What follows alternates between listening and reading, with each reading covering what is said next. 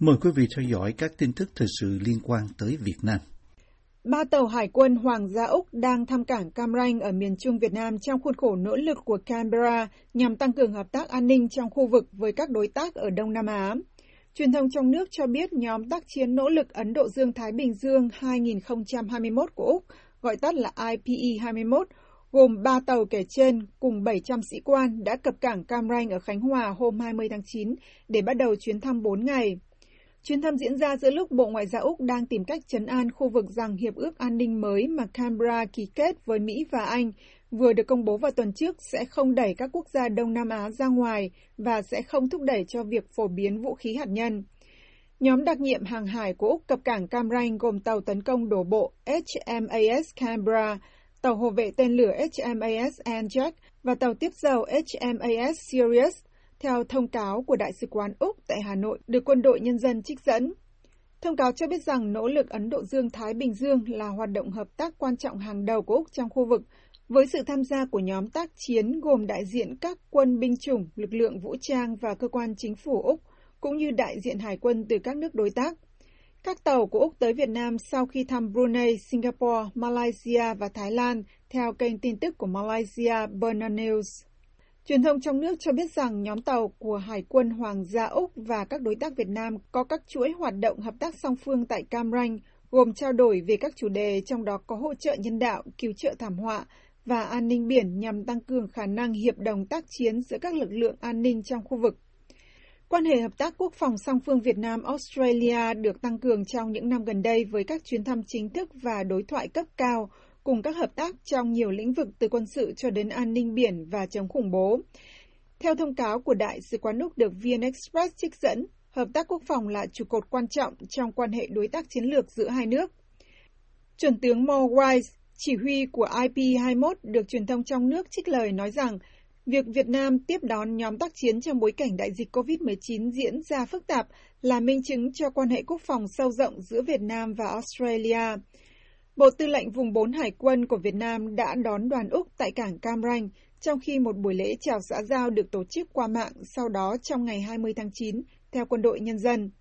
Chỉ vài ngày trước đó, chính phủ Úc công bố rằng hải quân của nước này sẽ mua 8 tàu ngầm chạy bằng năng lượng hạt nhân theo một hiệp ước đối tác an ninh ba bên mới với Mỹ và Anh gọi tắt là AUKUS. Hiệp ước này được xem là nhằm ngăn chặn sự ảnh hưởng quân sự ngày càng tăng của Trung Quốc ở khu vực Ấn Độ Dương-Thái Bình Dương, đặc biệt là ở Biển Đông, nơi các yêu sách chủ quyền của Bắc Kinh trồng lớn với các nước trong khu vực gồm cả Việt Nam. Trung Quốc phản đối hiệp ước này, trong khi các quốc gia Đông Nam Á phản ứng một cách thận trọng, trong đó Malaysia và Indonesia lên tiếng lo ngại rằng Úc có thể gây ra một cuộc chạy đua vũ trang trong khu vực. Tuy nhiên, Đại sứ Úc tại ASEAN Will Nankervis đã bác bỏ những lo ngại này hôm 20 tháng 9. Hoạt động của Hải quân Úc ở khu vực trong nỗ lực Ấn Độ Dương-Thái Bình Dương 2021 bắt đầu từ cuối tháng 8, nhằm tạo cơ hội cho Australia tham gia với các đối tác Đông Nam Á ngoài các hoạt động quân sự truyền thống, theo Bộ Quốc phòng Úc được Burna News trích dẫn. Bắt đầu từ năm 2017, nỗ lực Ấn Độ Dương-Thái Bình Dương là sự kiện thường niên nhằm tăng cường sự tham gia và quan hệ đối tác của Úc với các lực lượng an ninh trong khu vực, nhưng sự kiện này đã không diễn ra vào năm ngoái vì đại dịch COVID-19. Hãng hàng không tư nhân Bamboo Airways của Việt Nam sẽ ký một thỏa thuận trị giá khoảng 2 tỷ đô la với tập đoàn General Electric để trang bị động cơ mới cho loạt máy bay Boeing của hãng hiện đang có kế hoạch bay thẳng tới Mỹ. Thông tin này cùng được Bloomberg và Reuters đưa ra hôm 20 tháng 9, trong đó cho biết việc ký kết sẽ diễn ra tại Mỹ trong ngày 21 tháng 9 trước sự chứng kiến của Chủ tịch nước Việt Nam Nguyễn Xuân Phúc. Ông Phúc hiện đang ở New York để tham dự khóa họp thường niên của Đại hội đồng Liên Hợp Quốc. Theo truyền thông trong nước, Chủ tịch Việt Nam tới New York hôm 20 tháng 9 cùng đoàn tùy tùng gồm nhiều bộ trưởng sau khi công du Cuba trong 3 ngày trước đó. Ông Phúc dự kiến sẽ tiếp lãnh đạo một số tập đoàn trong đó có GE trong thời gian 4 ngày làm việc tại Mỹ. Một tuyên bố của Bamboo Airways được Reuters trích dẫn cho biết thỏa thuận ký kết mới này sẽ là một cột mốc quan trọng để hãng mở rộng mạng lưới bay xuyên lục địa kết nối Việt Nam với các thị trường tầm trung và tầm xa. Các động cơ Gen X mà hãng cha Việt sắp mua của tập đoàn đa quốc gia Mỹ dự kiến được chuyển giao trong năm tới sẽ được sử dụng cho các máy bay Dreamliner thân rộng của hãng để vận hành đường bay thẳng theo kế hoạch giữa Việt Nam và Mỹ, theo Reuters. Giám đốc điều hành của Bamboo Đặng Tất Thắng cũng cho Bloomberg biết rằng hãng sẽ trang bị các động cơ mới do GE sản xuất cho các máy bay Boeing 7879 Dreamliner mới của họ. Ông Thắng cho Bloomberg biết rằng hãng cũng đang thương thảo với CFM International Inc., liên doanh giữa GE và tập đoàn đa quốc gia Safran SA của Pháp về động cơ và hỗ trợ bảo dưỡng động cơ cho máy bay A321. Hãng hàng không non trẻ nhất của Việt Nam mới chỉ bắt đầu hoạt động từ năm 2019 với mục tiêu ban đầu là kết nối các tuyến đường bay giữa các khu vực du lịch trong nước, nhưng hiện đang lên kế hoạch bay thẳng tới Mỹ vào năm tới. Kế hoạch tiến hành các chuyến bay thương mại tới Mỹ của hãng trong năm nay không thực hiện được vì ảnh hưởng của đại dịch COVID. Hãng nói rằng họ nhắm mục tiêu hoàn tất các thủ tục để thực hiện các chuyến bay thương mại thẳng tới Mỹ vào đầu năm sau, trong khi chờ phê duyệt của chính phủ. Bamboo do tỷ phú Trịnh Văn Quyết sáng lập hiện đang tuyển dụng nhân viên để mở văn phòng đại diện ở Mỹ. Theo tuyên bố được Bloomberg và Reuters trích dẫn, hãng sẽ ký kết các thỏa thuận với sân bay quốc tế San Francisco và sân bay quốc tế Los Angeles trong tuần này, mở đường cho chuyến bay thẳng thử nghiệm giữa Việt Nam và Mỹ vào ngày 23 tháng 9. Hãng hàng không tư nhân của Việt Nam đã ký một thỏa thuận với Boeing để mua 10 máy bay Dreamliner thân rộng vào tháng 2 năm 2019, tăng số lượng máy bay thân rộng lên 30 sau một thương vụ ký trước đó hơn một năm cũng với tập đoàn của Mỹ. Hãng cũng có kế hoạch mở rộng các đường bay quốc tế đến Úc, Anh và Đức.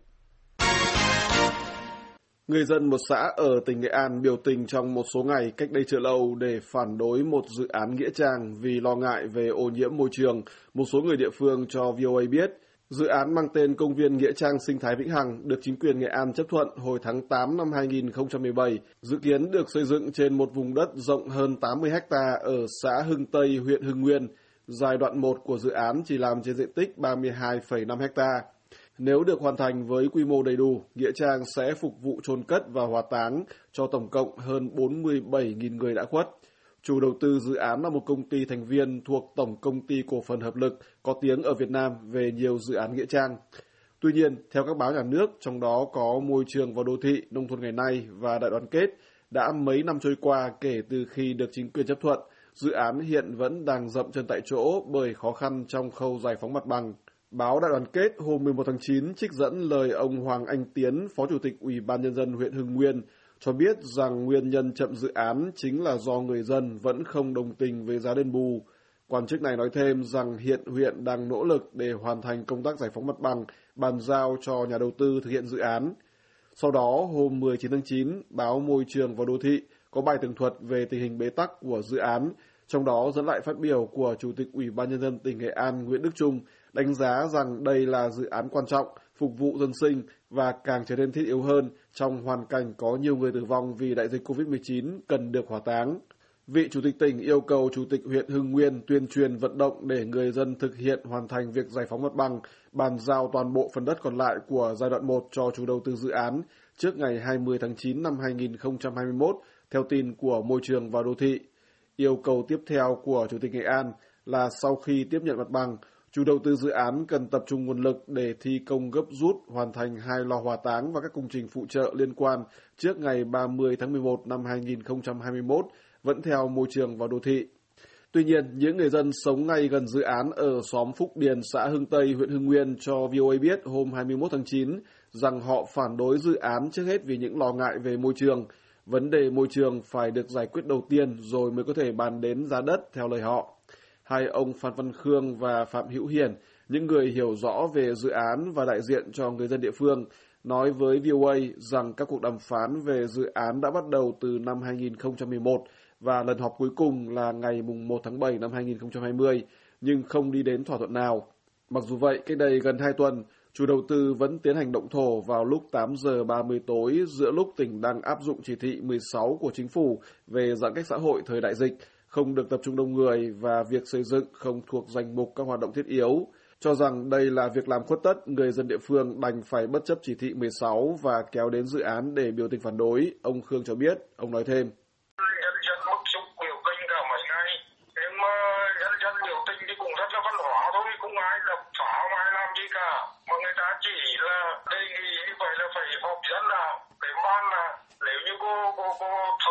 môi trường môi được làm còn nếu không là thôi cũng được làm Vài trăm cảnh sát đã được điều đến hăm dọa họ đông không kém gì những người biểu tình, theo thông tin của ông Khương. Hai vị đại diện của người dân nêu ra vấn đề làm cho người dân địa phương lo ngại là lò thiêu của dự án Nghĩa Trang không đảm bảo khoảng cách tối thiểu là 1.500 mét tính từ hàng rào của lò đến hàng rào của khu dân cư. Thêm vào đó, lò lại nằm ở trên nguồn nước và đầu nguồn gió cũng là những yếu tố vi phạm các quy định về môi trường.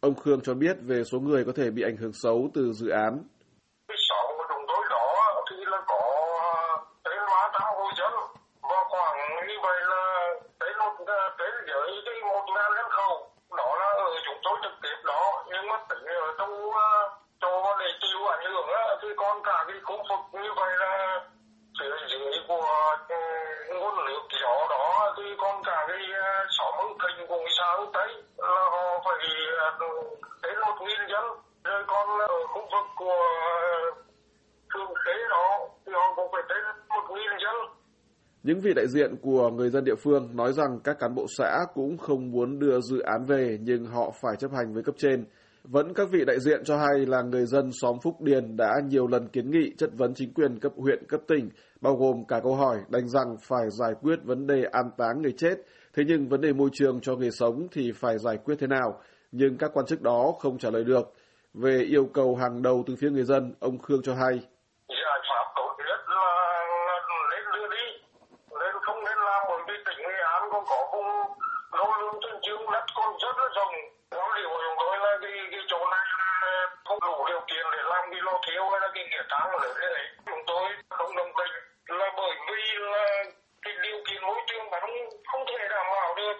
Trong trường hợp không thể hủy bỏ dự án Nghĩa Trang, phương án bất đắc dĩ là di rời tái định cư người dân, ông Khương nói. Theo lời ông, nếu không làm như vậy, người dân sẽ bị bệnh hoạn dẫn đến bất bình, thậm chí đụng độ. Cuối cùng chỉ có người dân là khổ. Bên cạnh vấn đề môi trường hiện vẫn chưa được giải quyết thấu đáo, đang tiềm ẩn một bất đồng khác giữa người dân và chính quyền đó là giá đất. Thay mặt người dân, ông Khương khẳng định đất để làm dự án có tính chất phục vụ kinh doanh, không phải là phục vụ công ích, điện đường trường trạm, nên mức giá đền bù của nhà nước đưa ra là không có được. VOA cố gắng liên lạc với các quan chức chính quyền để tìm hiểu thêm, song không kết nối được. Cộng đồng người Việt ở ngoại ô thủ đô Washington ngày 13 tháng 8 âm lịch tổ chức lễ hội Trung thu cho các gia đình gốc Việt sinh sống trong vùng. Vì đại dịch Covid nên đây là chương trình Trung thu duy nhất được tổ chức tại đây trong năm 2021. Tới với chương trình này, các em nhỏ được vui chơi Trung thu và tìm hiểu về các trò chơi dân gian khác nhau của Việt Nam trong dịp Trung thu. Để đề phòng Covid, chương trình được tổ chức ngoài trời trong một khuôn viên rộng rãi và mọi người đến dự đều được đề nghị mang khẩu trang. Hàng trăm gia đình tới tham dự và chương trình đã tạo ra một không khí náo nhiệt trong một buổi chiều cuối tuần mát mẻ khi khu vực thủ đô nước Mỹ đã bước vào thu. Chị Đặng Mỹ Phương từ thành phố Springfield, Virginia nói. Thì tới đây rất là vui, thấy cộng đồng Việt Nam mình ở đây rất là thân thiện. Và bà con Việt Nam ở đây rất là vui vẻ. Còn chị Mimi Trương từ thành phố Silver Spring, Maryland thì cho biết. Mình đã có vaccine nè, rồi nó require là mình phải uh, wear mask nè, với lại nó ngoài trời rất là rộng rãi và mỗi người mỗi table là mỗi bàn nó cách xa 6 feet thì là những cái uh, uh, những cái requirement của CDC á là nó là mình đều uh, thực hiện đầy đủ cho nên mình không có sợ. Trung thu là một trong những dịp lễ quan trọng trong năm của người Việt bên cạnh ngày Tết cổ truyền. Thường thì mỗi dịp Tết Trung thu, rất nhiều chương trình lễ hội được tổ chức bởi nhiều hội đoàn khác nhau trong cộng đồng gốc Việt tại đây. Năm nay do đại dịch Covid-19 chưa hoàn toàn chấm dứt nên những chương trình như vậy vẫn phải tạm dừng. Chỉ một số ít chương trình đáp ứng được các yêu cầu của cơ quan y tế địa phương mới được tổ chức. Mọi người trông đợi đại dịch Covid sẽ sớm được khống chế hoàn toàn để những sinh hoạt như thế này sớm trở lại, đáp ứng nhu cầu văn hóa giải trí của các gia đình. Bà Trần Thị Thanh Minh, Hội Cao niên Việt Mỹ, bang Maryland nói. Chúng tôi tổ chức để cho các em có dịp ra ngoài là hưởng tí ánh nắng mặt trời cũng như là các cụ nếu mà ở nhà hoài đó thì sẽ bị gọi là bệnh trầm cảm hay là nhiều thứ bệnh lắm. Ông Lý Hiền Tài, một thành viên khác của Hội Cao niên Việt Mỹ tại Maryland thì chia sẻ thêm. À, chúng tôi cũng nghĩ rằng dầu có bệnh hoạn, có vấn đề coronavirus nhưng mà chúng ta cố gắng làm được cái gì thì góp phần vô cho trẻ em, cho người lớn, cho người Việt Nam nói chung. Bởi vì cái Tết Trung Thu là một cái Tết cũng rất là quan trọng, có nhiều ý nghĩa. Là chúng ta cũng muốn để mà cho các em, cái thế hệ sau này nó hiểu được là cái giá trị của cái nền văn hóa của Việt Nam. Bên cạnh các trò chơi thì các gia đình tới với chương trình lễ hội Trung thu năm nay còn được thưởng thức một số màn biểu diễn võ thuật cổ truyền Việt Nam được thực hiện bởi các võ sinh gốc Việt và các sắc dân khác. Trung thu năm nay thì các món quà Trung thu vẫn được bán chạy tại các cửa tiệm của người Việt, nhưng các chương trình văn hóa lễ hội của cộng đồng đều giảm đi. Dù thế, những chương trình nhỏ quy tụ vài trăm gia đình tới tham dự như thế này cũng đã tạo ra một chút không khí trung thu rất Việt Nam giữa mùa thu nước Mỹ.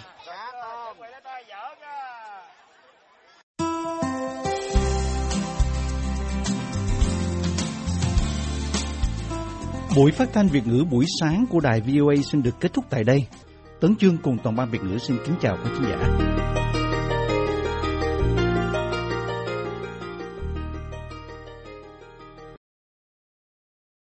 This program has come to you from the Voice of America, Washington.